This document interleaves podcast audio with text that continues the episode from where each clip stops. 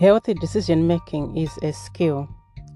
Hi there, it's Memory from Friends Abroad Relationship School. There are some simple uh, things that we struggle with in our daily lives. We can be really intelligent in terms of academics and also being quick and um, and, and, sort of grasping some uh, you know booky concepts or concepts that are in books or shared by um, academics. However, we can find it really difficult to make simple decisions, simple, healthy decisions. I mean, decision making is something we do all the time. The question is, is the decision that you are making healthy or unhealthy? And this is where we require skills to make decisions in our best interest, to act with unconditional positive regard. So, we can make a decision. You can make a decision. Let me say you. You can make a decision to eat, to drink, dress, connect, and live life. You, you can choose your circles. You can choose the type of food you eat. You can choose to be vegetarian. And the decisions that you make impact the quality of your life. We don't know this sometimes because we don't tend to think about it and nobody teaches us this. However, healthy decision making involves saying no to yourself sometimes and also saying yes. It depends on what it is. Sometimes you really need to say no to yourself. The problem is sometimes we have strong convictions and we might think that these strong convictions mean that we are you know, we are acting in our best interest, but actually that might not be true at all. I, I remember there is something that um, that um, that was said by um, by Gabor Mate.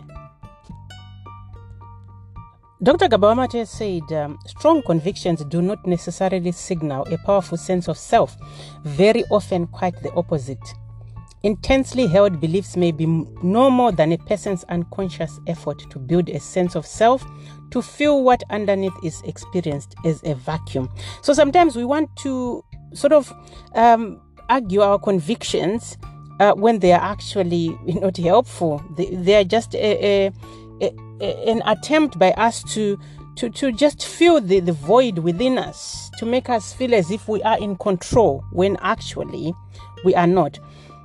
So, what I'm trying to say here is that sometimes we do not realize how limited we are in our healthy decision making skills, uh, especially when we have unhealed trauma.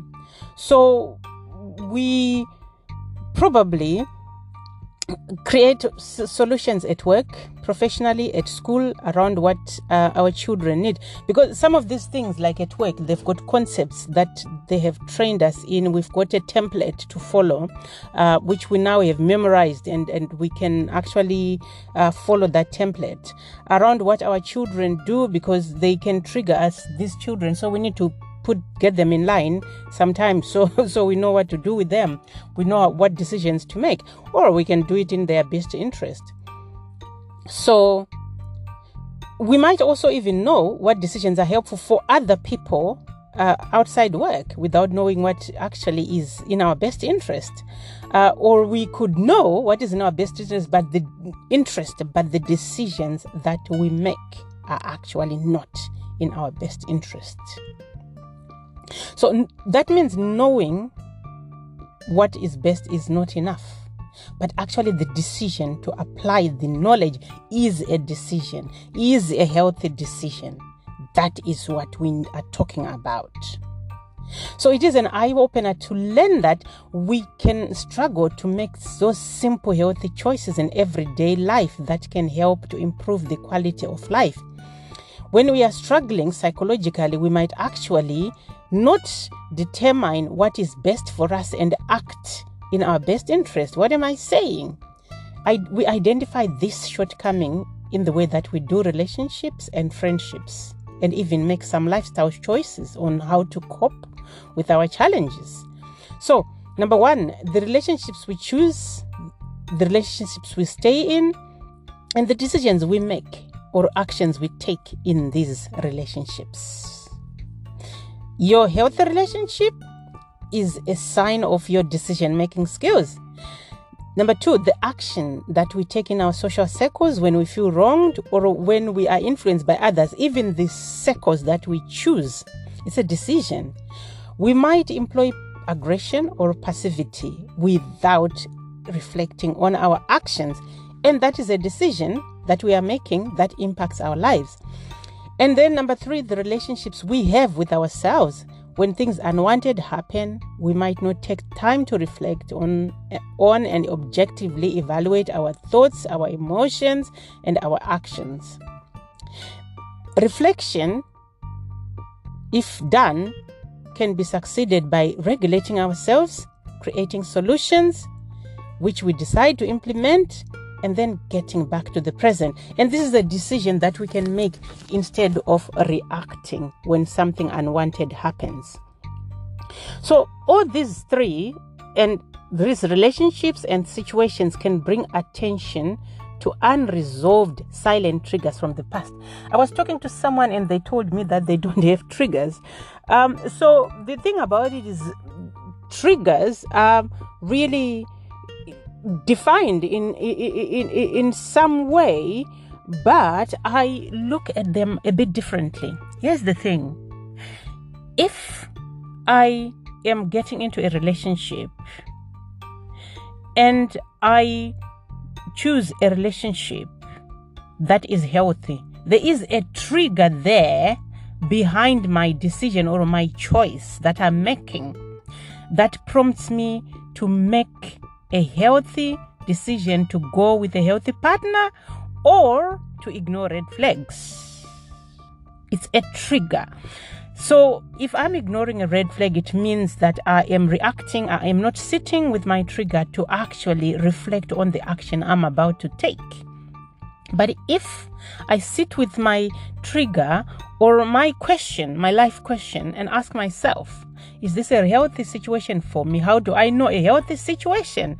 Because I love myself, because I've learned emotional intelligence, because I sit with my um, my decision and ask myself questions. Why is why is this person the right person for me? Why do I think I can do relationship with this person? And if I reflect and objectively evaluate my decision, I can make the a decision in my best interest. So, when we are unhealed, as I said, and reacting, we make decisions that are not in our best interest in our social circles. And this might include how we choose a partner and how we continue a relationship, as well as how we might act when we are triggered, as discussed above or before. So, this is why we can see a person with a successful business or a career and they've got a lot in their lives, but the way that they respond to other people is very dysfunctional. The way that they do relationship is very toxic. The way that they communicate, they communicate like a like a toddler, like a teenager, like a very young child because they do not have healthy decision making skills. They might make great decisions for business because they reflect on that, but not for quality of life. So it is important that we do not rely on worldly position, possessions as the measure of success, because the ultimate measure of success is peace of mind. So we need to start differentiating between intelligence and emotional intelligence. A lack of direction and conditional peacefulness comes from an inability to make decisions that can enhance the quality of life. When people are like that, or they lack direction and condition, and they have conditional peacefulness, they might not have made one decision in their lives to address their past and how it is influencing the present. They make decisions to have lovely possessions but not peace of mind. And that decision can actually be just a distraction from their emotions. They might focus on achieving externals externally, but not actually internally. So, the lack of ability to make healthy decisions comes from treating every moment as danger. And therefore applying survival strategies. If we respond to everything as if we are in danger, that is a trauma response. And a lot of rushed decisions will be made, and this will not be in your best interest. But a lot of rushed decisions can wait.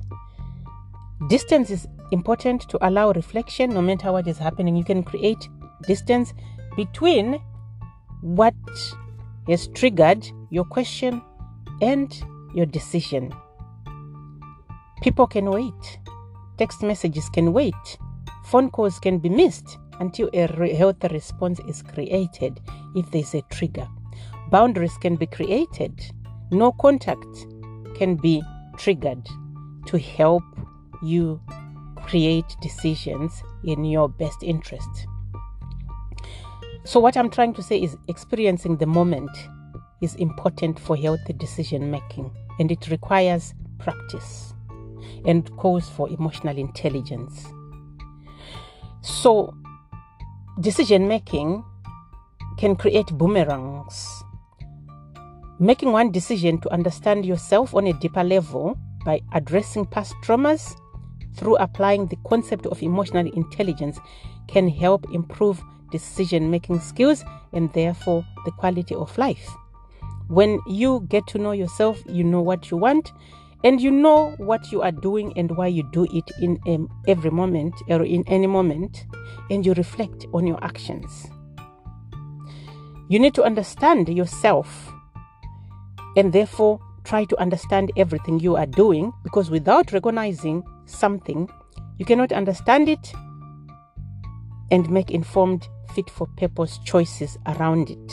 So, what I'm trying to say is know yourself, know what you want, know your behaviors, understand how why you behave as you behave, and look into exactly how you can achieve anything that you want through applying healthy behaviors or replacing the behaviors that you might want to employ in the moment.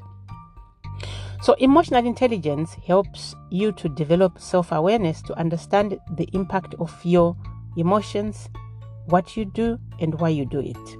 Whatever decision you make in life is an underlying sensation, feeling, mental image, and thought. We just do not stop to pay attention sometimes. And an understanding of these underlying currents can help you determine your choices and make healthy decisions.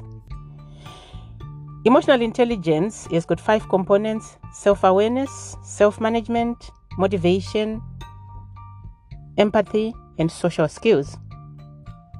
So, self management is very helpful and re- relies on decision making. So, understanding your emotions, yourself, your motivations will help you to create solutions that are in your best interest. Emotional intelligence component of self management involves self control achievement orientation, where passion is a requirement, positive outlook, and adaptability. These are competencies that are important. You can search that up online. An ability to manage yourself comes from an ability to make healthy decisions and choices and take action from these decisions and choices. To apply healthy decision making in your healing and life questions, SIFT SEM guides you to not only identify the bodily manifestation of your question or your trigger, but also helps you ask yourself why you are considering the actions or decisions you might consider or why they would be best. Sift SEM prompts you to consider other perspective as well as role reversal to avoid black and white thinking. Sift SAM applies solution focused rumination. It encourages you to identify where you might need to seek support on the second level from others who can confirm that you're probably on the track on, on the right track or they can support you with other solutions to add to what you have already decided or brainstormed SIFT-SAM through the dichotomy of control helps you determine what to focus on and what to let go of. And this is a very important aspect of decision making. You need to know what you need to let go of. And if you don't know what to let go of, this is why you might end up in a toxic relationship or trying to control outcomes or trying to make someone do something. It is important to identify that making decisions in your best interest is a skill, and a skill needs to be practiced daily. And to be competent requires that you apply tools. You see, tools for that skill to take shape. Many people do not practice because emotional intelligence involves emotions. Yet anything human involves emotions. Without addressing anything around emotion, we can spiritually bypass. This is when we might see someone struggling with life issues that might be very, very simple, but because they are bypassing emotions, they tend to react rather than respond. They tend to rush to conclusions and to rush decisions instead of sitting with their decisions and reflecting on them first. They might not recognize the boomerang effect one decision can create. As I mentioned above, if you heal, you can reflect on your decisions and you can love yourself and you can choose to be in a healthy relationship. So, here is the thing if you want to make the decision that is in your best interest in your relationships, the decision to choose healthy relationships, the decision to leave toxic relationships, you need to take the decision to heal your trauma, to learn emotional intelligence, to love yourself, and to act in your best interest. When you know what is best for you, you can choose what to do with your life, having judged what is not best for you, what is not in your best interest. As Daniel Goleman says, the goal is balance, not emotional suppression, because every feeling has its value and significance.